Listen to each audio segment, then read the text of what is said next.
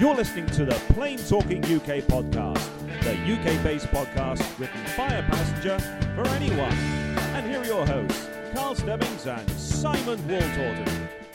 Well, hello and welcome to episode number 14 of the Plain Talking UK podcast. I'm Carl Stebbings, and with me in the kitchen studio, as always, is my co-host Simon Waltorton. How are you, Simon? Yes, okay. Um, I'm fine. Uh, thanks. How how are you?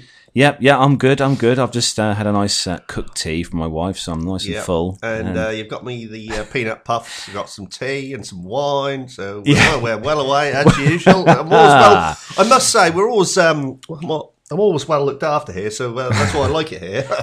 I feel part of the family. yeah, oh, you are. Well, Uh, yeah, Simon, like you said, he's got his uh, bowl of peanut puffs. We've got the peanut puffs um, back uh, in the studio again this week. He's got his cup of tea, and he's also got a glass of red wine. Yeah, a nice little small glass. uh, small nice- glass, yeah, because he's got to drive. So it's a small glass. Yep. Don't panic, don't panic.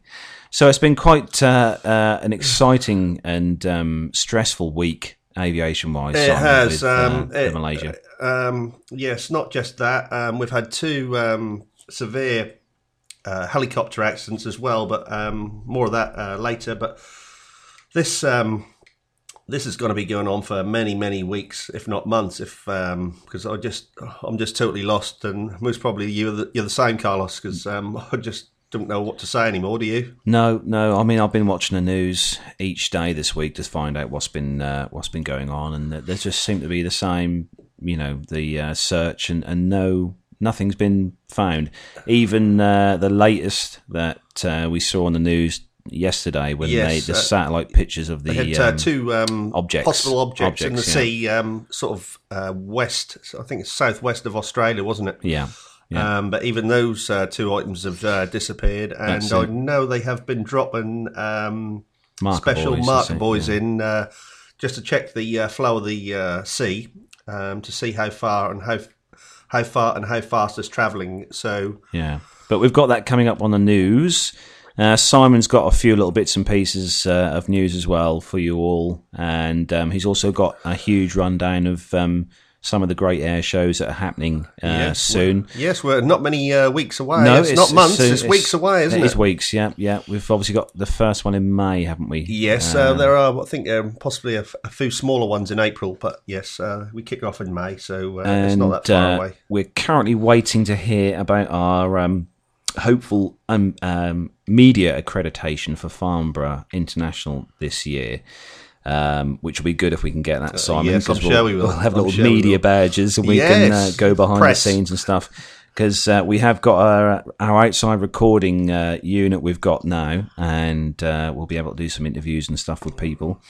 And uh, we've also uh, got, hopefully, um, coming up sometime within the next few days. Um, we're going to get uh, a snippet or a promo from uh, two guys that um, do a podcast quite a way, a distance from where we are now. Um, I'm not going to tell you who they are, but um, they're two guys who produce a podcast, have been producing one for a long while, and uh, yeah, that that'll be coming up soon. So that'll be interesting to hear. Yes. Um, so I've been busy at work again, Simon. Um, yes, on and off. Um, back to work uh, tomorrow, Sunday, and Monday. Ooh. Off Tuesday, and then Wednesday, Thursday, and Friday. And then nine days off. So Nine days off. Again, again, we were in this situation a few weeks ago. So, Oh. but I have got a um, a pretty busy uh, schedule coming up in the next few months. So um, I'll get that out of the way and uh, get get into the swing of the air show season. And uh, let's hope it's going to be a. Uh, bumper air show season. I'm sure it will be. It will um, be, It's the Red Arrow's yeah. 50th uh, anniversary, and um, let's just hope we can have some good weather and some spectacular air shows. Yes, yes, we've definitely got that to look forward to. And uh, weather's been changed a bit. Last weekend we had what could we call last weekend? It was like a Barbecue a, a. Mediterranean barbecue, weathery summer time, wasn't And now we've dropped uh, right back down to about seven or eight degrees, so Yeah, uh, we're really back chilly. to uh, normal again now. Yeah, but I, I, I don't think we're going to get any snow this year. Now, you know, I don't think we are. Mm. Well, uh, maybe some snow up north, but um, nothing at the moment. no, So, well, I think we haven't had a frost for a while now. It's been a No. few weeks since we had a frost, but we Yeah. did. We had we had some really bad fog, didn't we? yes, we did, Um, and we've got a story uh, relating to the fog. and that is a local um, story coming as up. well. That's a local story as well, yeah, in the news. So um, I think we better start some Yes. news, don't we? Really, Yeah, Simon. yes. Time's ticking away. It is. It'll soon be uh, bedtime. That's right. Yeah, definitely. So if you're ready to kick off with the weekly news, then Simon, Yeah, let's go. let's go. it.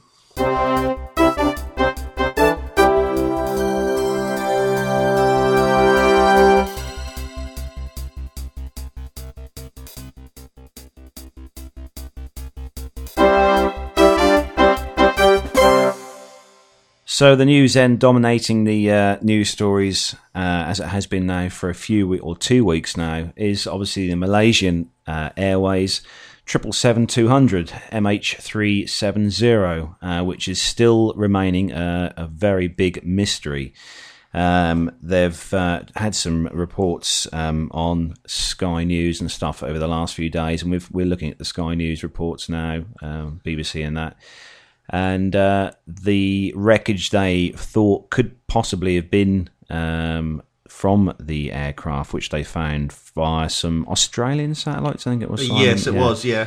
Um, have uh, they can't find the two bits of wreckage? No, Um, they've either uh, sunk or they may have been um, shipping, but um, I aren't too sure on that. Um, the Australians have obviously had their PC3 Orion mm, because it's such a uh, a long way off any uh, coastline or near any uh, airbase or airport for refueling. It's um, it has cut down the amount of search time that they can have. They're really pushing their aircraft to the maximum sort of boundaries and limits um, because of uh, fuel um, consumption and uh, capacity. So the PC-3 Orion, which is one of their search planes, that aircraft only has a sort of limit time once it's out at sea. because it takes a while for the plane to get there yeah, first initially. got, so uh, yeah. so they've got to do some real good calculations because they're such a way out. Um, I think he's only got about a search time of around two, Two hours, hours, yeah. and then then he's got to head back. So, but they've, there's a lot of um, uh, Chinese uh, ships which are going to be heading into the area as well. Yeah, the Royal Navy have also sent one of theirs. We've Yes. got one of ours is uh, heading out that way. Um, and obviously, the Australians have obviously got their aircraft, search aircraft. Yes. Yeah. Um, but uh, as of yet, like we said, there's still no news on what has happened to that plane. There's Yes. been there's been so much speculation and so I, many. th- I um, think just about every single story can be um, put with this, can't it? You know, every single uh, thing we've had. What have we had? We've had uh, possible hostages, um, hijacking. We've had uh, fires on board, which has come up uh, a few times in the last few days. Um, a possible thing, but I'm just baffled by the where it took off from and where it was heading to and where the area that they're searching. It just keeps getting wider and wider and wider. So I really don't know why they're searching. Um, I think uh, everybody's lost on this because I I'm just. It's not even. In, they're searching um, off the coast of Australia, western coast of Australia, but that that is miles, thousands of miles away from, or hundreds of miles away from where it was. Yeah, the uh, the Royal Navy has sent um, the uh, one of their ships, as we said a moment ago, and they've sent uh, HMS Echo, um, which is uh, uh, is one of our. Just trying to find some information on the Echo. Should have had this up before we started, really, but. Uh, um, it's good to see that so many different countries Yes. are are having a, a a go at trying to help to find the aircraft. Yes. There's a lot of different countries involved. in And the, uh, um, if anything, um, you'd think something like this, because there's been nothing found, to be winding down, but it is actually um, being stepped up quite um, dramatically. So uh, there is quite a lot more going on. And I think as each day progresses, I think uh, most people are getting quite concerned.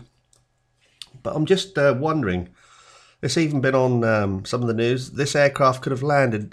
Now there was a possible 613 runways in the area of the amount of flying time it had left. It it was possible for this aircraft to land, and it could have landed, could have landed somewhere in a remote jungle somewhere, um, possibly in Vietnam, and had one of those uh, catch nets for a shorter runway, yeah, so that can catch the aircraft. Um, but I'm really, really struggling with this one. This is a little bit similar to the Air France one um, a few year back, but having said that, they quick, quickly uh, managed to um, pinpoint that um, after a few days, didn't they? And this one, we're just going on and on and on.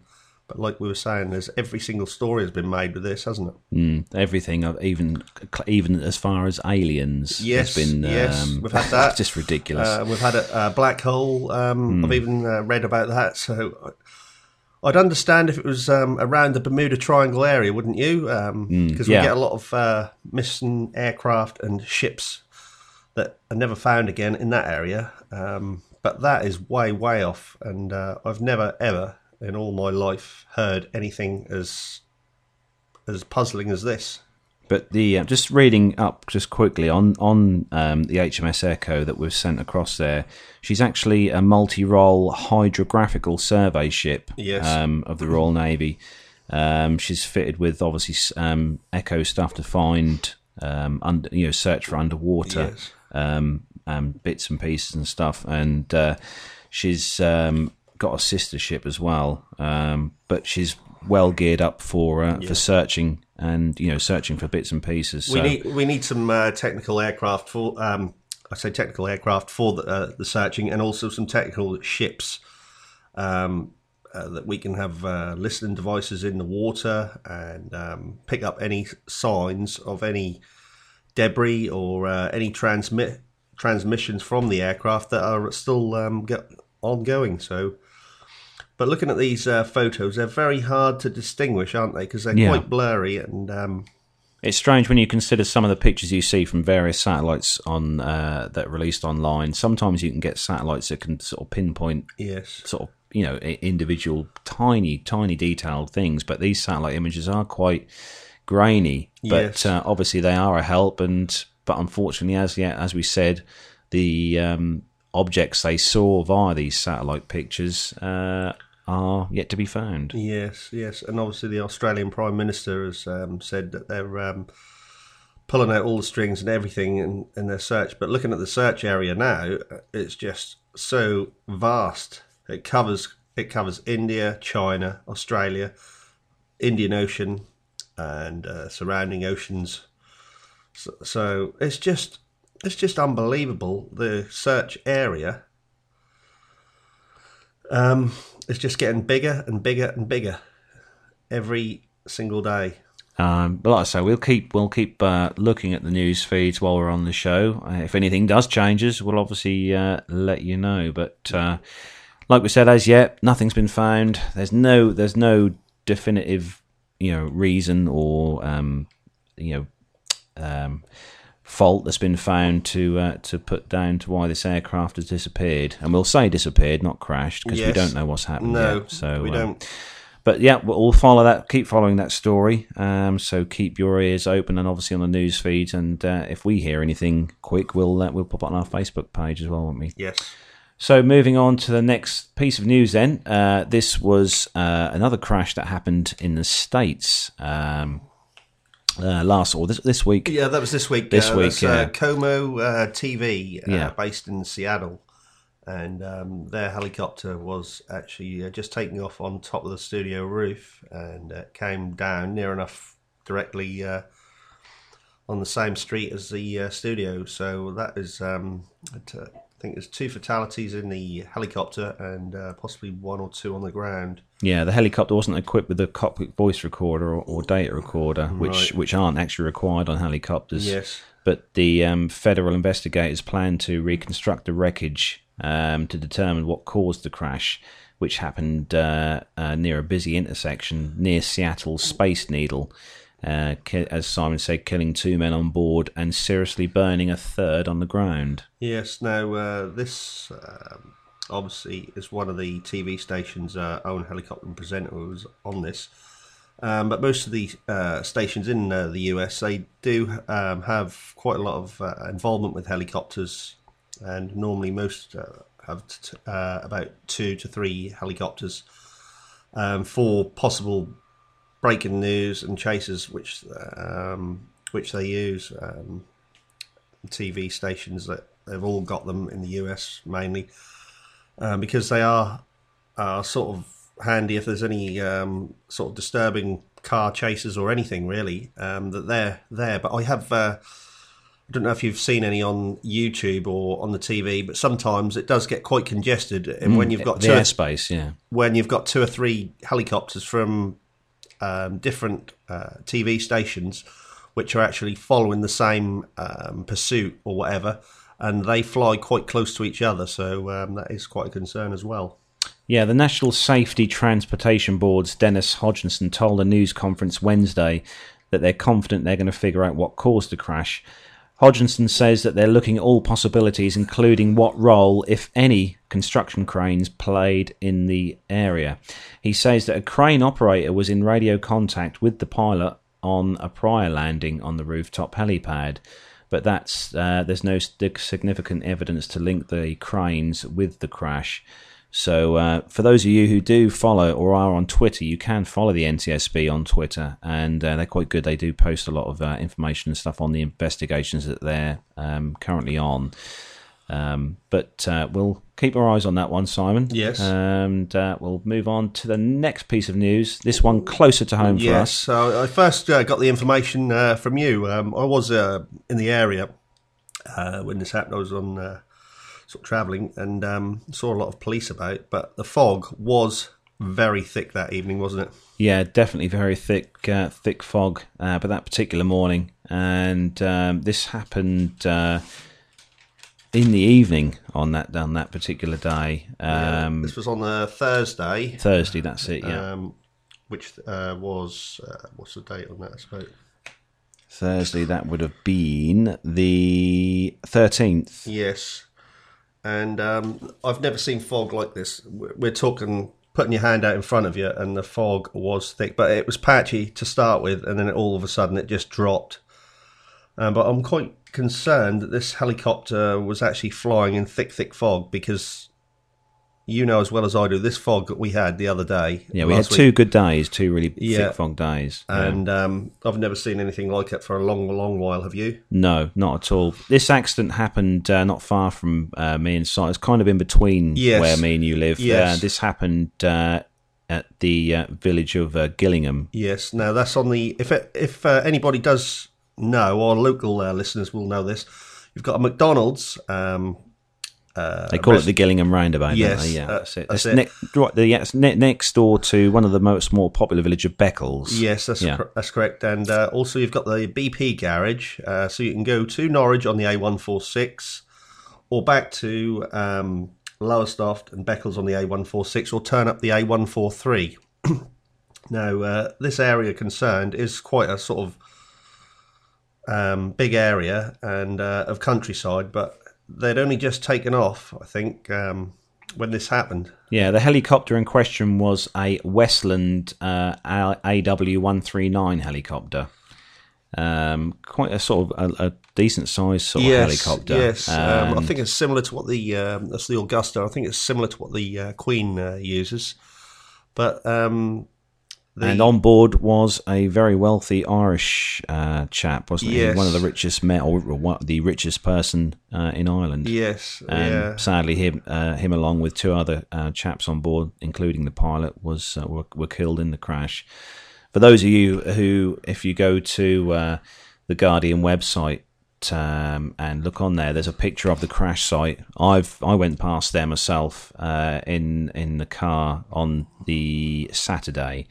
And the wreckage was still there. The police had still got um, a few of the roads yes. shut off. There was quite a big um, sort of exclusion zone around this, um, which was understandable for the um, just to keep the area sterile for the air crash investigators. And then I went up, um, I think it may have been the Saturday, and the aircraft had been taken and put onto the lorry, ready to go to uh, Farnborough, where it'll be um, severely uh, severely checked uh, for any um, damage to see what caused it. And they've actually taken the uh, tail rotor off and that section, and it was put on a uh, low loader and covered up, obviously, to respect the people that had passed away um, in the aircraft. So, but looking at the pictures, um, I've got them in the EDP here as well. And um, it, it, whatever happened, it was quite quite sudden, and it was the catastrophic um, pictures. Uh, yeah, the Agusta. Westland is a 15 seat, Yes. 15 seat um, medium. They call they class it as a medium sized twin engine helicopter. Yes. so two engines. Yes. But uh, I remember hearing on the news, um, I think it was a day or two after on our local news, that some um, people had heard the aircraft take off and then the engines went silent Yeah, and then there's there was a, a crash. Yes. Yeah. So uh, that suggests something. Yes, and the um, Irishman, the wealthy Irishman who was on it, um, said that he had had problems and was concerned for the aircraft before this happened. Um, had hydro- hydraulic leaks, fuel leaks, and even a crack in one of the rotors. But um, that is what I've heard off the news. So that is um, where I found the information from. They actually only first flew in 2001. Yes. That particular that uh, you know the the AW139 first flew in February 2001. So not a hugely old aircraft, No. Simon. No, and one of his, um, I think one person did actually film it a few days before it actually crashed, uh, taking off. That actual aircraft, it has got his initials, um, or did have his initials on the top of the um, uh, where the tail, um, not where the tail, where the main rotor was on the top of the uh, near the gearbox. So, um, but I think he was concerned with this aircraft, but um, it's quite sad, and uh, and it hit the uh, headlines worldwide. So. Yeah, that uh, certainly was on all, all our local news for, And, uh, for a few days. and uh, hearts go out to the uh, families and uh, people concerned in this devastating helicopter crash, as well as the uh, one we were talking about previously. Yeah, according to this, the Air Accident, Air Accident Investigation Bureau have actually removed the, the um, flight recorder from the the aircraft. So there must have been a uh, flight recorder or a data recorder, Yes. as such, on that helicopter. Yeah. Like, as we said in the previous story, not all helicopters. Well, you don't, they don't have to have them by law. No. Um, but I think because this is quite a large Yes. helicopter, this had one on board, which will be good for the investigation. At least they can try and Yes. determine what went wrong. Yes, they uh, managed to drain all the fuel off the uh, helicopter. Um, and when I saw the um, the wreckage of the helicopter, it was on there, and then there was a large uh, plastic container on the back with all the aviation fuel in, which they managed to drain. The Environment Agency have been up there just to check the uh, soil uh, content for contamination from fuel, but um, at the moment they're okay with it, and they're just keeping a, a close eye to see uh, what happens to the uh, rest of the remaining fuel that is in the soil. Um, hopefully, that will disperse. But it's um, it's just so sad. We we've been in this situation a few times on podcasts now, talking about helicopters. Helicopter crashes, yeah, and have. yeah. um, there just seems to be a lot of um, been a lot sort of happening uh, with helicopters over the last few months, and uh, that does concern me. But I think it was definitely. St- I, th- I think my, personally it was down to the weather, Simon, Yes. because the, the the fog was ridiculously thick that day. Uh, yes, yeah, it, it was. I've never, like I was saying earlier, I've never seen anything like it. And when I drove past uh, the crash site, there's one or two trees where the um, on the flight path of the helicopter, and uh, there's a lot of branches on two particular trees close by. Um, I don't know whether perhaps it's just me, but um, where the possibly the helicopter clipped those trees, I don't know, but um, it is sad and. Uh, Let's hope um, they can get to the bottom of this quickly. Yes, definitely. So next piece of news, moving on then, uh, public sector travel website. This one, uh, this is something we had on uh, one of our shows previously, uh, Simon. This is regarding British Airways trialing internet on their seven four seven. Yes. Um, they're running the trials on their 747 400s um, that are going to allow passengers to access the internet, live TV, and other streaming media to their own devices, such as tablets and mobile phones that have the uh, have Wi-Fi. Um, the service is going to be offered on the evening of BA 183 service between London Heathrow and New York uh, on the 14th of March, which was this was it this week 14th That was of March? Friday. That was last Friday, wasn't it? Yes. Yeah, the first service to offer it. Uh, the airline has said that uh, this is part of their investment of more than five billion pounds worldwide in new new aircraft and smarter cabins, um, improved lounges, and new technologies on board aircraft to make life more comfortable in the air and on the ground. British Airways already offers um, in-flight internet access on all its business services between London City Airport and JFK. So that would be the Airbus 319. wouldn't it, Yes, it would, yep. Um, so they've already got the Wi-Fi on there. Obviously, there is a charge for the Wi-Fi, and that's going to be provided by T-Mobile. Um, and there'll be a payment uh, or a fee to buy access when you're on board the aircraft, so you can use um, use the internet. They should really um, include that in the price because you'd, you'd I know they want to make money, but um, a lot of uh, you got in the UK. I know you're on the ground, but you've got a free Wi-Fi, hi-fi, what Wi-Fi, Wi-Fi. Wi-Fi. I'll get it right in a minute. I'll Yeah, spit the it words out. Let me spit the words out. Wi-Fi hotspots, um, which are free. So, I um, I think it's a bit uh, naughty uh, charging, and um, also uh, I'd like to see how this this uh, does pan out because there must be a sort of a cut-off time on takeoff and landing uh, that this is switched off. I would imagine they won't switch this on straight away on the ground, would they?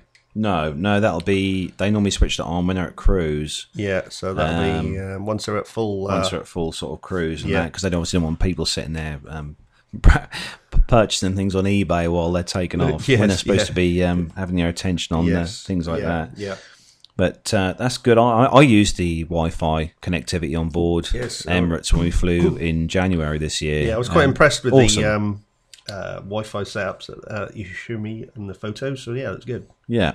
So next piece of news then, moving on, is uh clicking through here. Here we go. Bit slow. The internet's a bit slow tonight. All right. Is the Scunthorpe Telegraph? This one is regarding. This is something that Three me. seconds for a hundred pounds. Yeah, apparently a chap uh, at Humberside Airport um, uh, in the UK here got a fine of a hundred pounds um, for stopping to drop someone off at an airport. So he literally pulled up outside the airport, dropped uh, his passenger off, and uh, said his goodbyes. And as he drove off, got home, and then he received a fine through the post uh, for a hundred pounds. And uh, this is not the first one either. There's been a number of people who have dr- received hundred pound demands for stopping no more than thirty seconds. Um, and they're now starting to complain, uh, quite rightly, about yes, this. yes, but stay clear of the uh, uh, front entrance to uh, the airport. That's, Yeah. that's my suggestion anyway. Yeah, try to keep away from Humberside Airport because you'll uh, you'll get a fine. But uh, I mean, this is I mean, dropping people off at airports. I think there should be a designated sort of lane you could go Yes, in. Really, there, so. there used to be, but um, since we've had a lot of uh, terrorist activities over the past um, past years, uh, most airports now have put big concrete blocks or extra feeder lanes, or in Norwich Airport's case, you'd actually drive through the car park and you can drop off there. I think you're allowed what is it, five, ten minutes max, free, and then you can go in, drop off, and then straight out again um, and a similar at one or two other airports. But um, that is the reason, uh, like Heathrow even used to have drop off right, right at the uh, front, but you don't have that now at all. No. No, we definitely don't at Norwich either. We can't. Uh, No, we what can't I'm outside there. no, like that's say, all done away with. So they got the concrete box. So, uh, there is a security reason yes, for that, though. yeah, Simon, there is, yep. Right, so next piece of news, moving swiftly on, is from the Travel Mole website. And uh, this one is regarding um, airline orders um, that are ordering aircraft at unprecedented levels. Uh, airline orders are at unprecedented levels, with low cost carriers expanding their fleet more than others. In Europe, EasyJet, Ryanair, and Norwegian Air Shuttle have placed orders in the past two years totaling hundreds of aircraft, extending to 2021 for fulfillment. Reports uh, from the Financial Times. Airlines have managed their seat capacity carefully to counter any downward pressure on ticket prices, KM, uh, KPMG said in a report. But the number of new aircraft due to come into service means there will be greater competition between airlines. Airlines around the globe are replacing their fleet at unprecedented levels, said James Stamp, a global head of aviation at KPMG. Much of the order activity uh, by legacy airlines is driven by the desire to cut operating costs, with fuel costs continuing to be at record levels, and uh, new generation aircraft that are coming on the market which burn 20% um, you know, less fuel and are more fuel efficient, uh, as some of them are, than the older aircraft. Airbus and Boeing have recorded levels of aircraft on order at the end of last year. Airbus had f- unfulfilled orders of 5,559 aircraft, and Boeing had 5,080 aircraft unfulfilled. Low, uh, cost carriers have continued to outperform other airlines in terms of share prices, uh, the researchers also found. So that's good news. At least uh, plane aircraft manufacturers are getting plenty yes, of uh, yes. Um, even if it's uh, the uh, smaller end of the aircraft um, sector, um, but it's still uh, good because a lot of these uh, low cost airlines are just uh, flights are cheap if you book them in the right times. So it's pretty good. yes. How how are the peanut puffs going there, Yes, Simon? they're going well. Um, the wine's all gone, the tea's all gone, so we'll just carry on and don't mind me. So next piece of news then from the Norwich Airport web, inter, Norwich International Airport website, um, our local airport. yeah. Uh, their airport uh, at Norwich here is second in top 30 UK airports for annual traffic growth. The positive trend for passengers and traffic at Norwich International Airport is confirmed in the latest CAA UK official UK uh, airport annual traffic results, which were released on the 13th of March 2014. The report lists Norwich International Airport as seventh in the UK for annual traffic growth in 2013 compared to 2012 for airport with annual traffic of 20,000 passengers or more. Total passengers are lifted, uh, listed at fourth, uh, 463,401 versus 396,676, being a 17% incre- uh, increase in people from the region using the city's airport uh, year on. So that's good then, Son. Good news for Norwich Airport yes, then. yes, it is. Because obviously, uh, this is the second uh, busiest um, heliport for the uh, North Sea uh, gas platforms and oil. Yeah, just read Um, out there, Simon. Look, it, says there Yes, yes. about the. You read that bit, Simon. You Yes, um, uh, obviously Norwich Airport is the second busiest uh, hub uh, for um, offshore uh, gas and oil uh, helicopter um, sort of shuttles. So, uh, yeah, that is um, uh, good news. And also, uh, KLM um aren't that far away. I think about 35, 40 minutes away from uh, Norwich. So, that is the KLM sort of uh, hub and feeder for um, the rest of the world, really. It's a gateway to the world, really. Uh, That's why I think they call it Norwich International. yeah, uh, they do quite a lot of flights to Amsterdam, yeah, Schiphol. Yeah, you've got the uh, KLM City Hopper, and then the uh, the uh, used to have the prop uh, Fokker fifties, uh, but now they're um, just the uh, the jet aircraft they use. So uh, yeah, it's um, but that's just it doesn't seem to be bothering people about paying the passenger tax. So uh, um, it's good news for Norwich, but I wonder. How long it'll be before we see another runway uh, or possible um, expansion of this? They'll need to get some more airlines in the airport for that. I think definitely. yes, yeah, they will. yeah, yeah. definitely give us more choice for us uh, Yes, locals. It is uh, quite busy because obviously you've got Spravey Air, which does um, liveries for aircraft worldwide, not just local. Um, uh, worldwide uh, sort of spray work, and also that you've got the recycling uh, aircraft now as well, Yeah, and then obviously um, all the normal passengers as well. So it's quite a busy airport. yeah. I've um, I've, obviously me and Simon don't live too far from there, um, but it is a, is a nice and easy airport to get to. Definitely. Um, and I think if they offered more flights to more destinations, it would be it would be a really busy airport. Yes, Definitely. yeah. So, next piece of news, then, uh, for those of you who follow all the technical stuff, uh, those tech technical geeks who listen to the show and who know about the Google Glass um, things, Simon, did you have you seen the sort of Google Glass Um, things not, before? not until you uh, mentioned it tonight. I haven't um, seen anything uh, about this. They're kind of a, um, if you imagine, for those of you who uh, who are not uh, sort of up on the on the technology, Google Glass, they're kind of a, a pair of glasses, but uh, with a, a, a kind of head-up display in front of the eyepiece, so you can uh, read um, um, bits and pieces displayed on the on the tiny piece of glass. And uh, Virgin um, Atlantic are uh, been, have been trialing uh, these in upper class um, to improve the upper class experience. Um, but they've so far found uh, their customers need to be put at ease before benefiting from the experience. Customer feedback has been very positive, but they want to know what data we're using, whether we're using facial recognition or photographing them, because these are actually being used by staff, um, attend- you know, cabin attendants wearing them, and they can obviously have um, look at a passenger, and the program they run will distinguish the facial features and tell them who that passenger is. Yes. Um, so which is a quite- little little bit of um, sort of um, personal privacy uh, being taken away, possibly on that. I think it's a good idea. Yes. Um, definitely for making sure that you've got the right person in the right seat, Yes. I think. Um, but Virgin's been running the, the uh, six week trial at Heathrow Terminal 3 since February um, this year, with staff kitted out in the Google Glass and Sony smartwatches. Uh, the move came off the back of a customer survey of 10,000 airline passengers that uh, cited it as a, a top complaint at the lack of glamour involved in flying today. The number of people travelling by plane has skyrocketed, said Graham, but the experience has le- lessened. Uh, while it is economically impossible now to hark back to the golden age of air travel, Virgin thought it could at least try to inject some of that back uh, for its higher paying customers. Um, so that's good. I think that's quite good, actually. I think Yes, um, I'd be interested um, to follow this and uh, keep uh, sort of a close eye and see what happens with this in the future. Yeah, have get himself a pair of Google Glass. I think they look quite smart. Okay, next piece of news then Travel Weekly site. This one. Um, this one's regarding the size of uh, cabin bag allowances.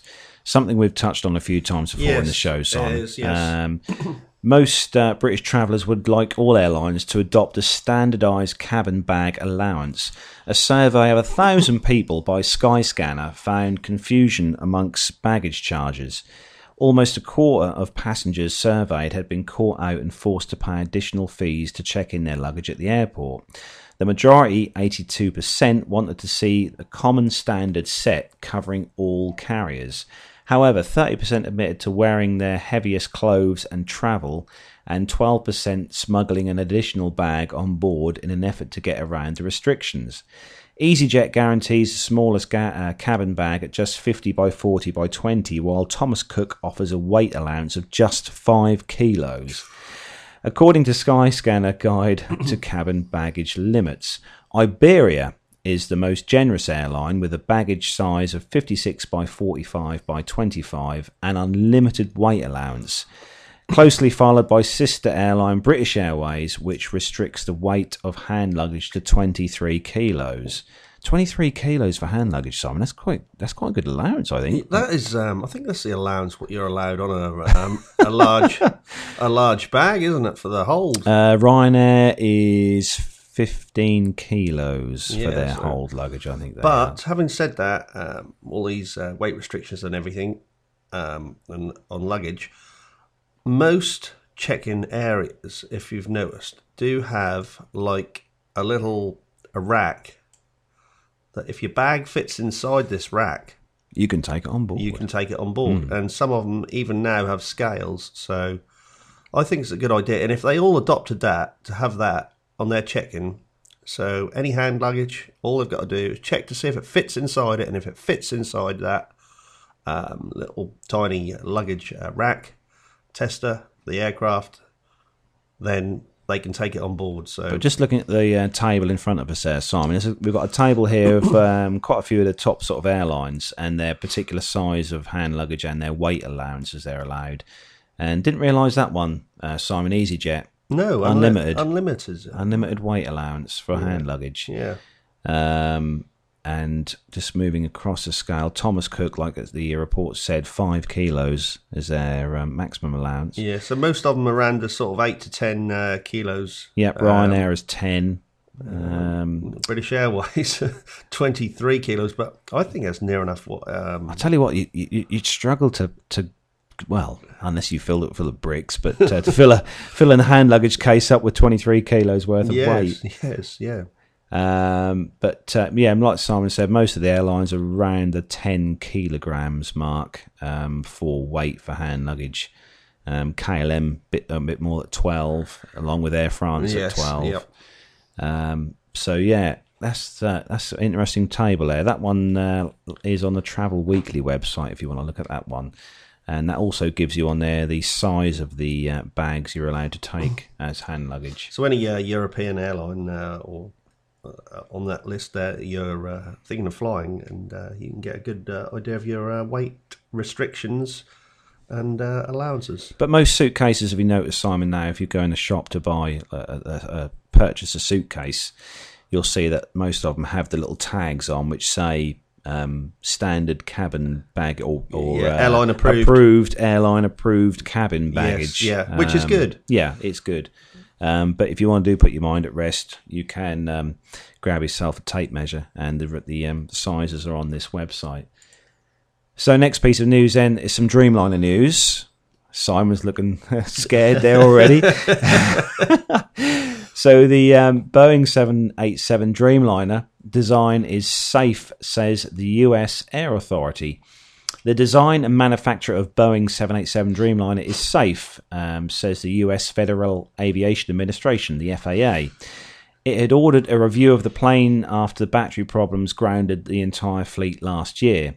The FAA said that some of Boeing's suppliers did not follow industry standards for inspection that include training and testing requirements for inspectors, but it said effective processes had been implemented to correct issues that arose during, uh, during and after certification. For manufacturing issues with suppliers implementing the new uh, business processes are being addressed and improvements are in progress throughout the chain of supply. Uh, the report added that while some design issues had occurred, their causes uh, tended to represent individual escapes in the design or manufacture of the aeroplane. The 787 Dreamliner is considered to be one of the most advanced passenger planes in the industry. However, it has been hit by a series of issues, as we know. Last year, the entire fleet was grounded uh, by regulators amid safety concerns. And this was after a fire on one of uh, Japan Airlines 787 Dreamliners, uh, with which was uh, put down to a battery fault, and an All Nippon Airways flight was forced to make an emergency landing as well. So they're saying it's safe, Simon. Well, we haven't heard Don't any- panic. No, we haven't heard anything for a few weeks now. Touch wood. So uh, let's uh, let's hope um, this is a positive um, sign. So uh, we can only uh, hope, and um, just uh, hope uh, all the problems are now getting ironed out. Because it's um, a very new aircraft. So uh, let's uh, give them the Yeah, benefit. des- give them the benefit of the doubt. So Yeah, despite the issues, the plane continues to remain popular, and Boeing has received orders for more than a thousand jets since its launch. So it is still popular, Simon, even yes, with the prob- looks- problems. I uh, do. Like, I must admit, I do like the shape of um, the uh, aircraft and the cockpit, and uh, it's very sort of streamlined and very, uh, very new, and um, very different. And also the cowlings on the uh, aircraft uh, sort of slightly different, which is uh, quite interesting uh, for fuel economy and efficiency.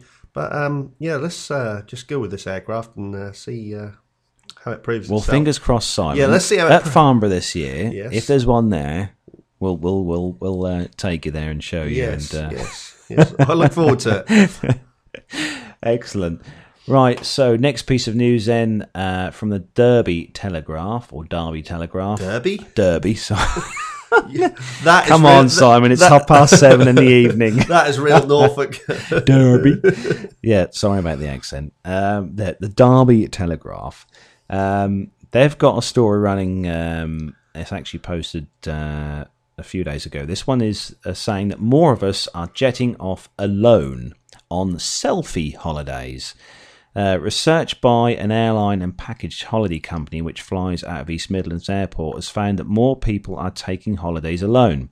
Jet2 Holidays said that it's seen a 60%, uh, 66% increase in bookings by solo travellers so far this year. The survey, which included responses from more than 800 people across the East Midlands, found that 37% took a holiday alone because they wanted time to themselves. Other reasons included but to pursue hobbies, to learn something new, and to keep their sanity. yeah, I could I could agree with that. I think we we need a selfie holiday, don't we? Get away from the women. but I think we we would end up spending all our time at, at an airport. yeah, Simon. I'm with okay, I'm, cameras. I'm okay with that. Aren't you? you oh yeah, I'll, I'll definitely yeah. I'm, I'm up for that. I, I know, I know that, uh, I know that uh, when uh, my uh, granddad and my and auntie and uncle and nanny went to Malta this year, Uh, my uncle and my granddad spent, I think they spent a day at uh, Luqa Airport in Malta because they've got quite a, it's quite a good viewing um, um, little section they've got there to, Yeah. to watch the aircraft coming in and out. We seem as though we come from an anorak We have aircraft spotting families, don't we? definitely, yeah, definitely. With there's um, there's aviation fuel in the blood. I think. Yeah, um, yeah, yeah. But, uh, But sometimes it goes to the head as well, doesn't it? yes, yeah, yeah. I, I don't think our wives are that impressed by our. Um, Uh, our well, I don't of know. I don't know. Um, I know Gemma's Gemma sort of takes uh, um, a kind of back seat really to, to my love of aviation. know, but just uh, keep the eyes to the sky. That's all I do. And uh, what what does Lynn think about your? yeah, um, um, your she, don't, she doesn't Does uh, no? mind it. So uh, No. yeah, and, uh, I've got one or two other friends uh, who uh, think I'm totally mad. Um, work colleagues and other friends outside. Do they listen to the show though? Uh, yes, one or two of them, but um, they they think I'm mad. Really? What what about the girls though, Simon? Uh, they love it. They they're Do uh, they to- they're, they're totally uh, aircraft crazy. So you brought them up properly then. yes, definitely, Oh, definitely. good, good, good. Yes, uh, mention an air show or red arrows, and they're there. Oh, bless them.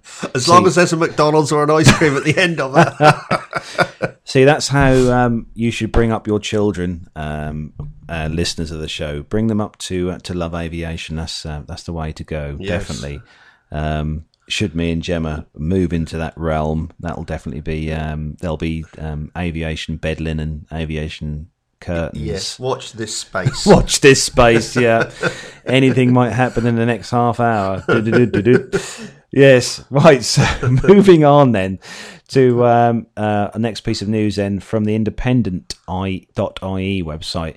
Uh, we talked on the last podcast, I think it was Simon, about Ryanair doing um, cheapy fares to um, US. the US. And JetBlue boss uh, has poured cold water on Ryanair's 10 euro fares to the US. Um, US airline JetBlue is likely to have started transatlantic services before Ryanair, and its chief executive dismissed Michael O'Leary's claim that tickets to America could cost as little as 10 euros.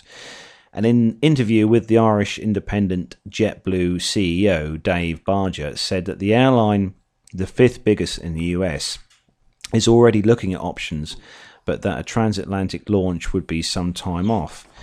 They're allocating management time to do it right now, he said, when asked about whether JetBlue would look at expanding its services beyond its existing geographies.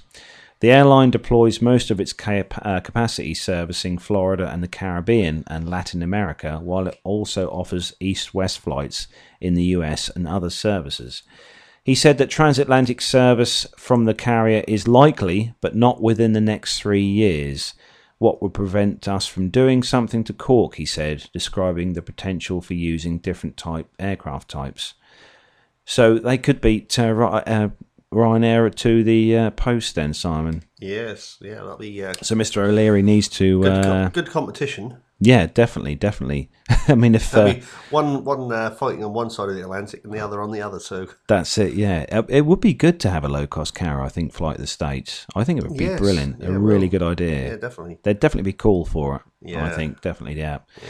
So, Simon, have you got any other bits of news uh, to bring in at all on the news file for this week? Um, possibly some uh, air, a little bit of air show news and uh, the disbanding of uh, two one. I think it's two one six squadron of the Ah, yep, the TriStar L ten Squadron. eleven uh, TriStar, which I think was retired yesterday. Yep, I'm going to have to get some uh, to tissues for that particular um, segment because I'll cry. Yes, Um, it is sad. Yeah, definitely. Um, very sad indeed, but um, one or two of the aircraft will uh, be sort of preserved, and uh, we'll see them.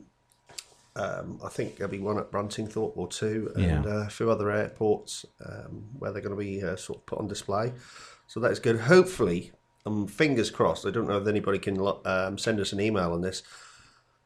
I don't know whether this aircraft, the L1011 TriStar, will be in the, this year's Queen's flight. Um, I hope so. It was last year. They may keep one aside and keep it uh, flying and airworthy for this, but we'll have to see. So, Yeah, so we're going to bring that up with uh, the bits and pieces of news from Simon then, and we're going to come back after this. Don't forget, you too can contact the show and leave your messages for Simon and Carlos. Contact them via their website at www.planetalkinguk.com or email them at planetalkinguk at hotmail.com. Send them your messages. They really want to hear from you. Yes, do send us your messages. Definitely send us some messages. Uh, me and Simon do want to hear from all our listeners, as many as we can. We've got a few little bits and pieces from some uh, to say hello to a few listeners and stuff via Facebook uh, at the end of the show. But we're going to move on with the bits of aviation uh, airshow news and a little bit of military news from Simon. So if you're ready, Simon, Yeah, let's go. let's go.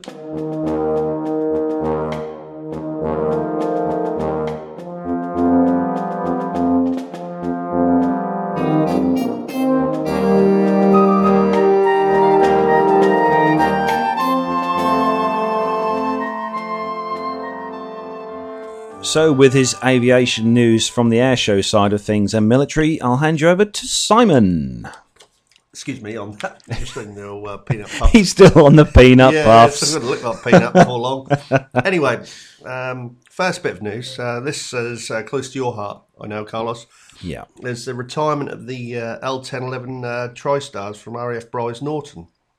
Um, the disbandment parade of 216 Squadron took place yesterday at RAF Brize Norton, Oxfordshire. The parade, attended by Chief Air Staff Air Marshal Sir Andrew Pul- uh, Pulford, also saw the retirement after 30 years of this, this distinguished service of, of the TriStar aircraft. The disbandment brings to an end of note a end a notable 96 year history of 216 Squadron, which for the last 10 years has been a vital part of the air transport air bridge to Afghanistan, transporting air to air refueling aircraft in the Falkland Islands. The TriStar is replaced by the RAF's new Voyager fleet, operated currently, currently by Squadrons 10 and 101 Squadron, um, which were formerly uh, the VC 10. The Voyager will guarantee the RAF strategic air mobility capability well beyond 2020. So um, it's quite a sad time. Definitely, yeah. Um, I am hoping, as I said a little while ago, that we may see one of these um, TriStars still in the air for the Queen's uh, mass flypast, which is down the Mall and uh, can be seen forming up over the East Anglia coastline and towards Southwold, because that is quite spectacular. Um, but obviously, uh, we'll just have to try and keep you updated on that. It's such a sad time because that squadron, uh, as I said, has been going so many years, and um, it's just such a shame. As they're disbanding a lot of these really old squadrons because you've had uh, the cultural uh, squadron, which has been disbanded as well. So um, uh, it's just uh, sad. It, number 216 squadron was formed on the 1st of April 1918 from 16 Squadron Royal Navy Air Service at Villeneuve, France, and was well equipped initially with the Handley Page 0400 night bombers. It was tasked with strategic bombers duties for the remainder of World War One, transferred to Egypt in July 1919. Until the outbreaks of hostilities in the Middle East theatre in June 1940, the squadron was engaged mainly in transport flying duties, being designed Bomber Transport Squadron in 1931 April. De Havilland DH 10s replaced the Handley Page 0400s in the 1920-21 period, and these aircraft were progressively replaced by Vickers Vimy, Victoria, and Valencia aircraft. With the arrival of the Bombay in 1939, which was used for bombing duties, the Vickers Valencia became the squadron's transport aircraft. So it's just a very uh, sad day that this um, has uh, been disbanded. And the TriStar was a workhorse in transporting a lot of the troops out to Afghanistan. And uh, and formerly, this aircraft used to um, transport um, people all, over the world, which was quite nice. Mm. And I've uh, had the privilege of flying on this aircraft, not um, obviously the ones that the uh, RAF are using, but um, ones that may have uh, actually been one of those because they used to be uh, British Airways aircraft. Yeah, they? I was then going to say, Simon, the um, the RAF uh, they had a mixed fleet of nine Hose and Drogue extended Lockheed L1011 TriStars, Um, three of them were ex Pan Am, um, and the rest were BA, ex BA. The Pan Am ones, they left how they were largely unchanged from their airline days, and they operated those as a passenger role, and they carried up to 266 passengers. Those aircraft were designated the C2 and the C2A um, the two respective aircrafts, and obviously the BA ones were used more for um, sort of cargo and also the refueling side of things. But Yes. uh, but it is sad, Simon. Yes, yes, and uh, like I said, uh, I think there'll be some. I think there is already uh, one or two of those um, L1011 TriStars at Bruntingthorpe, and um, should be some more saved. Um, so we will see them popping up again, and hopefully um, they'll keep them airworthy or ground run operations um, at Bruntingthorpe for them. Um, so I am looking forward to uh, hopefully seeing one flying for the remainder or the first half of this year. So uh, we'll just have to keep our fingers crossed on that one and keep an eye out. Yeah, definitely. I shall be keeping my eyes. I'm, I'm just hoping that someone that they won't get rid of all the tri stars. They'll at least keep you know at least keep one somewhere. Yes, that would be Um, nice. Even if it is just uh, a, you know a museum um, sort of relic. I, I, I, tell you where it would be nice to see one, Simon, at Duxford. Yes, it would, because they've got quite a um, nice selection of aircraft there. Now, I don't exactly uh, know, don't quote me on this, because their uh, runway has been shortened uh, quite considerably. And um, uh, years ago, before they built the M11, uh, the Concorde actually landed there and one or two other aircraft. But it is a lot shorter now. They've got the uh, motorway there at the end of end of the uh, runway, so I don't know whether it'd be possible to land the uh, L1011 TriStar there because of the size of it. But having said that, if he But can- that is the 500 series, remember, Simon? That's Yes. the short, lot shorter version. yes, now that may be possible because there was um, back in the uh, early 80s they did uh, land a B52 bomber there that came from I think it was Lakenheath or Bentwaters or one of those. Quote me if I'm wrong, uh, listeners. Um, and he had just enough fuel to land. Um, he'd done a test run over the actual runway just to have a look and check everything out, and then la- and then uh, landed on the second uh, time round. So uh, that would be nice to hopefully see um, one of those at Duxford uh, lined up with the VC10 and uh, That'd be good. I tell you what, I'd be going to Duxford every week. Yes, I'm Just to see the TriStar. Yes, yes, yes. Oh. yes. Um, another, um, on another uh, bit of um, uh, news. Now, this will uh, most probably um, be quite exciting for a lot of uh, listeners who um, are interested in the Battle of Britain Memorial flight in the Lancaster. There is a second Lancaster which is flying um, in Canada, and the Canadian um, Warplane Heritage Museum have this, and um, the Canadian Lancaster will conduct a number of limited flights from Humberside Airport.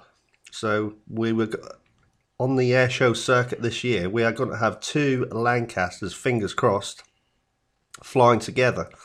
Now, I can't remember two uh, Lancasters flying for in uh, my lifetime, I've only ever seen one and uh, myself. Mm. that's normally uh, flying with the Spitfires, and Lancasters, and the Hurricanes and the Dakotas. All, they all fly together. So uh, from RAF Coningsby, but to see hopefully two flying together in a formation, if we can have the Lancaster, the two Lancasters and the Spitfire and the Hurricanes flying together in a mass formation, this is going to be quite something something really different and really exciting. So. Uh, We'll just have to um, try and keep you posted on this. but according uh, to one or two websites and uh, airshow magazines, this is going to be uh, happening uh, throughout the summer. Uh, a lot of uh, air shows, and I would imagine we'll see this at Duxford, um, and all the main the big air shows, and possibly some of the seaside air shows. Um, so we'll just have to try and keep you updated on that as we get more information. So that should be quite interesting. Does that interest you, the uh, Lancaster? Yeah, the old stuff, the old aircraft Yes, do. I, yes. I do love seeing the old, older aircraft Yes. fly, especially the um, Mustangs and Spitfires, because we do get the Mustang over here quite a lot um, Yeah. where we live. Uh, there's a, a chap who owns two. Um, and obviously, we see the Spitfires and Mustangs at our local air show Seething Yes, every year.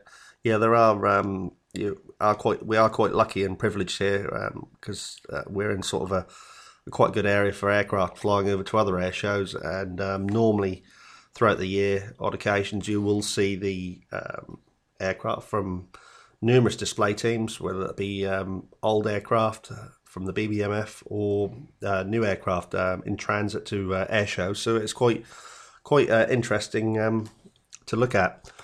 Now the air show season is fast approaching. We're only um, we're not months away. We're just weeks away now, and it normally starts around sort of April time, uh, with the, obviously the main air shows starting around sort of May. But there are one or two air shows. There's a, a few little ones, isn't there? Uh, mini few, mini air shows. Yeah, mini air shows and sort of vintage club uh, rallies and stuff that started. Um, what we got? Um, uh, there's one at Old Buckenham, um, which is tomorrow.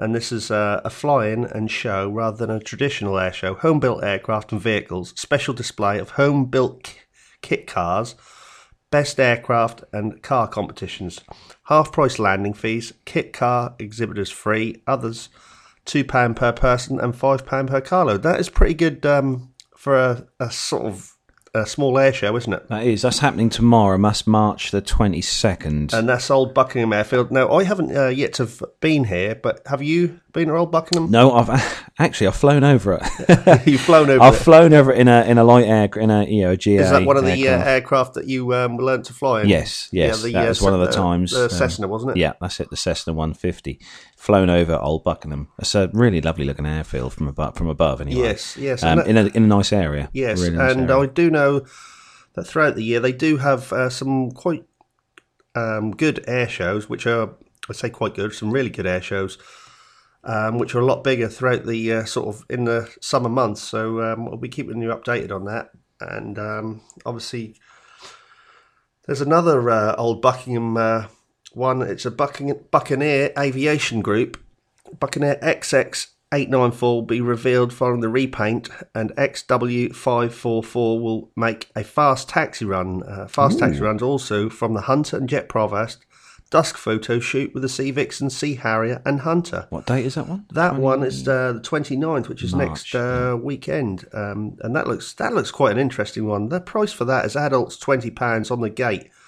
Um, now that if the weather's nice for this one, this would be something where if you are interested in your old sort of Cold War and vintage aircraft like the Buccaneer, Jet Provosts, and Hawker Hunter, um, Sea Harrier, and uh, Hunter. It's it's um, maybe worth a visit. So we can give you um, a little bit of uh, information on this. I'll give you the.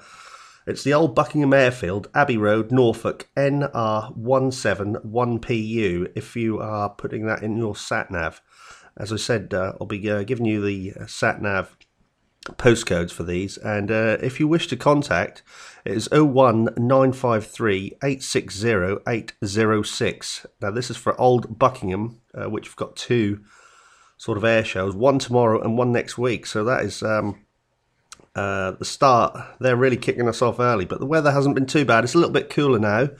But fingers crossed it'll be a nice day tomorrow and uh, for next week for this. But these fast taxi runs, they're coming quite popular and have been popular for many years on these, haven't they? Yeah, it, I mean, the aircraft are close to flying. Really, yes, but, they are. Um, but they've obviously got to go through a lot of tests, certification yes. tests before yes. they can fly. But these are good to sort of show off really the work and the effort and the time that these people put into to getting these older aircraft um, close to being airworthy. Again. Yes, yes, yes. That's uh, right. And I know uh, the Vickers, if you remember the Victor tanker a few Victor years, tanker, yeah. a few years back. That um, was the one that, that, flew. Was it the one that flew the mission in the um, Falklands? Falklands, was, refueling.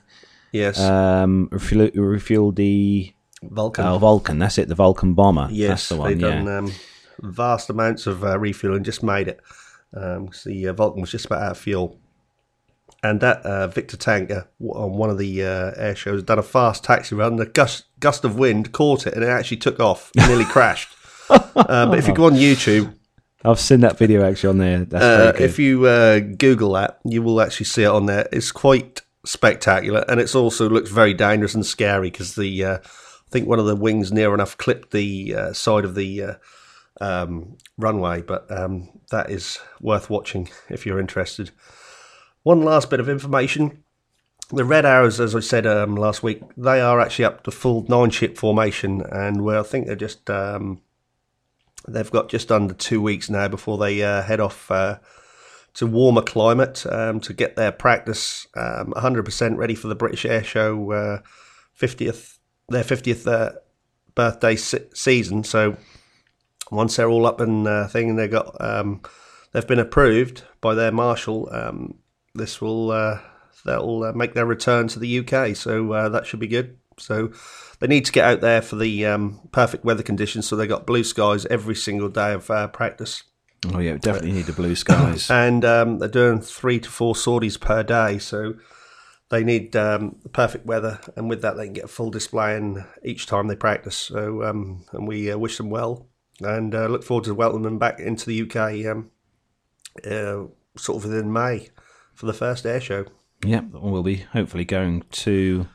Uh, we're going to try. I think we're going to try the with the Duxford one, aren't we? I yes, we'll, we'll try for yeah, Hopefully, so fingers Yeah. crossed. yeah. So, that, So is that all? uh, I think we're there. Um, apart from the puffs. Apart from the peanut puffs that Simon's uh, enjoying, been enjoying through the show. Yep. So uh, all the listeners who want to send Simon a gift, send him some peanut puffs. right, so we're going to uh, leave all the news and airshow news and stuff uh, for now, and we'll be back after this.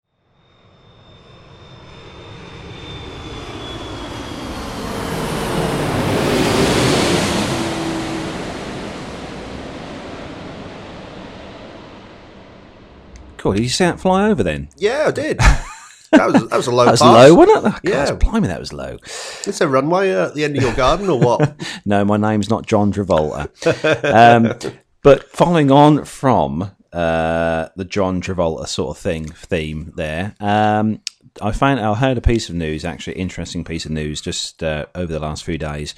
You know the uh, the Boeing seven oh seven that John Travolta's got Yes. in his backyard. yes, Um, he's actually retiring that. really. Yeah. because that was um, rebuilt, and um, they've done a lot of work at Southend Airport for that. Yeah, that's he is uh, he's retiring that that aircraft. Um, that's uh, uh, originally a Qantas one.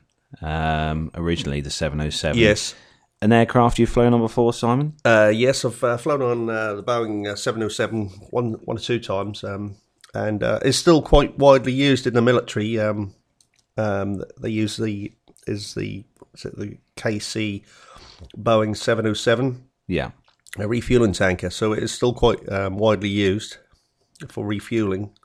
yeah. He's retiring his seven hundred seven. Um, he's still got uh, a private jet that he flies because obviously John John Travolta's got his um, his uh, pilot's license, Yes. as we all know. So he he still flies that, but yeah, he's retiring his Qantas seven hundred seven. Um, don't know where that's going to go yet. Um, I've tried been trying to find out where that aircraft's going to end up going. Whether it'll go to a museum, It'd be nice to see it in the UK. um, would be yeah, definitely be nice to see it in the UK. Um, it would be nice to see you know that aircraft in the museum. I, I think that'll go to a museum, Simon. yes, Um, yeah, I would imagine possibly one in the US. Yeah, that aircraft's first uh, flew with Qantas um, back in uh, the late 60s, 1968. I think that one was the one Yeah. that is. So it's quite an old aircraft. Yes, the year but, before I was born. but John Travolta has got the money to look after that aircraft. So, um, yeah, that uh, might be a snap there if you can afford to uh, to buy that one. Yes, uh, quite high maintenance and running costs now for that aircraft. Yes, I expect that is with those engines. I think it's got the Pratt and Whitney um, turbofans on Yes. there. So Yep. yeah, so a bit of interesting news for you there. So we're going to quickly just do our uh, in focus aircraft for this week, uh, ch- as chosen by our Facebook listeners. Um, so we're going to bring that to you now. And now it's time for our In Focus Aircraft of the Week. Yes, our in focus aircraft of the week, as chosen by our listeners on Facebook and via email. So we put the uh, aircraft types uh, up for you to choose from um, on Facebook, and uh, the aircraft that was chosen uh, by our email and by our listeners on Facebook or the posters on Facebook as well is the Ilyushin 96. So we're going to give you a few facts and figures quickly on the Ilyushin 96. That is a Russian aircraft. That's isn't it? Russian one, yep. The Ilyushin 96 is a shortened, long range, and advanced technology development of Russia's first wide body airliner. The Ilyushin 96 it features supercritical wings fitted with winglets and a glass cockpit and a fly-by-wire control system. It was first flown in 1988 and certified in 1992. The basic Ilyushin 96 300 is equipped with modern Russian avionics and integrated six multifunction color LCD displays, inertial and satellite navigation systems, and traffic collision avoidance system TCAS, including Mode S. It allows the airplane to operate with two crew, and the avionics correspond to modern requirements on international routes in Europe and North America and allow navigation and landing under ICAO Category 3 Alpha conditions. The Ilyushin 96 is offered in three main variants the Ilyushin 96 300, the Ilyushin 96 MT, and the Ilyushin 96 400. The 300 series has a standard passenger capacity of 262 seats in a two class configuration, with 18 seats with a seat pitch of 54 inches and 244 seats with a seat pitch of 32 inches into the typical seating layout of 333. But low density seating is also available at 242 layout. Galleys are positioned on the upper and lower deck and uh, can accommodate 18 LD3 containers and crew rest areas. Although its list price is more than 30% lower than equivalent Western type aircraft, Russian airlines were not particularly eager to buy it. As of 17 or as of September 2006, there were only 17 Ilyushin 96 300 uh, series in operation with Aeroflot. Um, six of the 17 um, were actually operated by Kazra on behalf of Air Union Alliance. And oh, I'm just reading through here. The Iran Air took delivery of two Ilyushin 96 300s on short term leases from Russia's Krasair on October 2006. And in June 2005, the Volga Dnepr Group signed a 15 year financial agreement with Ilyushin Finance Corporation to take delivery of two new build Ilyushin 96 400T aircraft. The aircraft will be operated by Volga Dnepr's subsidiary Air Bridge Cargo and the first was due to have been delivered in late 2006 for that one. Uh, on the August 11th, 2009, Russian Minister of Industry and Trade Viktor Khristenko announced that the manufacture of the long range of this class would be cancelled, in particular the 300 series, and had been deemed inferior to counterparts from Boeing and Airbus, and the manufacturer could not arrange commercially viable mass production, making only one plane per year. The cargo version of the plane, the Ilyushin 96T, will remain in production. This effectively means that Russia is left without a domestically manufactured long range wide uh, body passenger plane. So, some facts and figures on the Ilyushin then uh, has a passenger capacity of 235 to 300 passengers.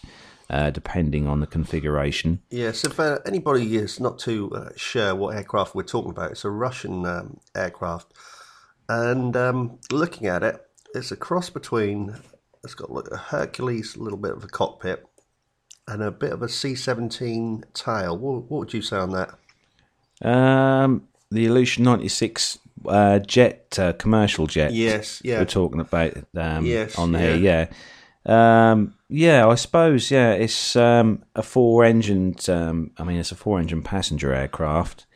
Um, it looks very similar to the.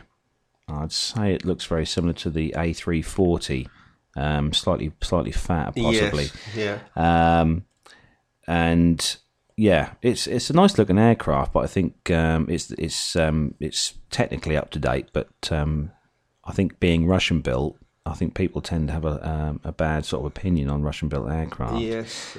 But uh, the wingspan, fifty seven point six six meters. Uh, it's 55.35 meters long. Uh, its height off the ground is 17.57 meters. Uh, it loads its loads capacity is 40,000 kilograms. Um, maximum takeoff weight of the aircraft is 216,000 kilograms. It's powered by four Soloviev PS90A engines. Um, and it also has the option as well to be powered by Pratt & Whitney PW2040 and PW2337 um, turbofans as well. Cruise speed is 852 kilometers an hour with a maximum speed of 889 kilometers an hour and the operating altitude of the aircraft being 12,100 meters with a maximum range of 9,000 kilometers on that aircraft. Yeah, first uh, entered uh, or was first delivered uh, to the Soviet Union in 1974. So um, it's um, been going quite a few years, and that was uh, operated by Aeroflot. Uh, yeah, so currently in, in use with Aeroflot, Rossiya Cubana, and Polet Airlines, and there's been 29 built. That's not that many, is it? No, and you can buy one for 40 million US dollars Yep, if you wanted that's to. a snip. That's a snip. So that's our uh, in focus aircraft this week, the Ilyushin 96. So we're going to move on uh, for the last piece of the show with some listener mail or some listener shout outs, Simon. So are you ready? Yes, Yes. Let's uh, go. And now it's time for the listener mail. Yes. So we've got uh, a few uh, mentions to make uh, for the podcast then. Um, first one is to someone who's actually starting his own podcast, Simon. Yes, that's um, that's uh, very nice. Yeah, it is. Um, we're going to mention uh, Philip Martinsky or Pilot Pip. Um, he's planning to start his, oh, he's actually planning to release his first podcast uh, during the next coming or the coming week. And uh, he's going to be releasing a podcast, if you remember, Simon, uh, Plane Safety Podcast. Yep. Um, he remember he asked us some questions about uh, recording um, stuff and bits and pieces Yes, now. yeah. So Philip is going to be releasing his very own podcast, um, all about um, plane safety, and uh, he's a pilot himself. Uh, Philip, if you're listening, do send us uh, an email via the website. Tell us a bit more about yourself and your, your pilot stuff, and perhaps we can uh, possibly get you on the show uh, at some point and have a chat. Yes, uh, we'll definitely do that. I think. yeah, definitely. We'll get you on the show, Philip. So send us, if you're listening, uh, Philip, send us a um, email via our website, and um, we'll have to Skype, and uh, we'll get you on the show. Well, that's be good to have another pilot on the show, Yes, like we had Jeff yes. uh, Yeah. a, a few episodes back. Yep. Um, so yeah, keep your eyes open on iTunes and uh, search for the Plane Safety Podcast, which will be coming to iTunes soon. Uh, a few more uh, um, hellos as well uh, to some listeners. Wayne Bother, Yes, your Why- friend why- Wayne. Yes, uh, why why- bother? Why bother? yes, uh, Charlotte Hall. Um, that's uh, my brother's uh, partner. Uh, Dean uh, Wooltorton. Um, he is uh, my brother, and um, a few, uh, we've got Jem Holden. Yeah. Uh, special uh, hello to her. Uh, Mary Gillings. Uh, I'll say a special, very special hello to her. And um, I know uh, all these people uh, listen to us. And uh, hello as well to Steve Vischer. Um, he's from the Plane Crazy Down Under podcast. He's uh, obviously he's liked us as well. Thank- Yes. thanks, Steve. Yes, and Good day. Yes, Yeah. and uh, obviously uh, my wife uh, Lynn, um, who's uh, who's um, at home with the children, resting, which is good. And um, any others? Uh, yeah, we've got Daniel Hannington. We're going to say hello to Daniel Hannington as well. Um, yeah, he's he's on our Facebook, uh, one of our Facebook followers as well. And hello as well to Tim Hitchcock as well. He's one of our listeners Yes, as well. yes, and uh, uh, hello to all our listeners. Yes, hello, uh, all your listeners out all there. your listeners. We uh, we do appreciate um, you listen to us, We definitely do. and uh, we always appreciate any questions, uh, any feedback, uh, good or bad. Uh, we don't care. Um, we will uh, try and answer all your questions, uh, aviation, um, if we can. Uh, so yeah, I think we're just about done now. We are done, Simon. I think we're uh, we, we'll, we'll let you uh, go home now and Yeah. have some tea. Being as the time is Well, I think I've had my, past eight. I think I've had my tea. I've had a bag of puffs. He's sitting here eating his peanut puffs. Oh they're, dear. they're, they're, they're actually becoming an icon for this show, aren't they? They really are.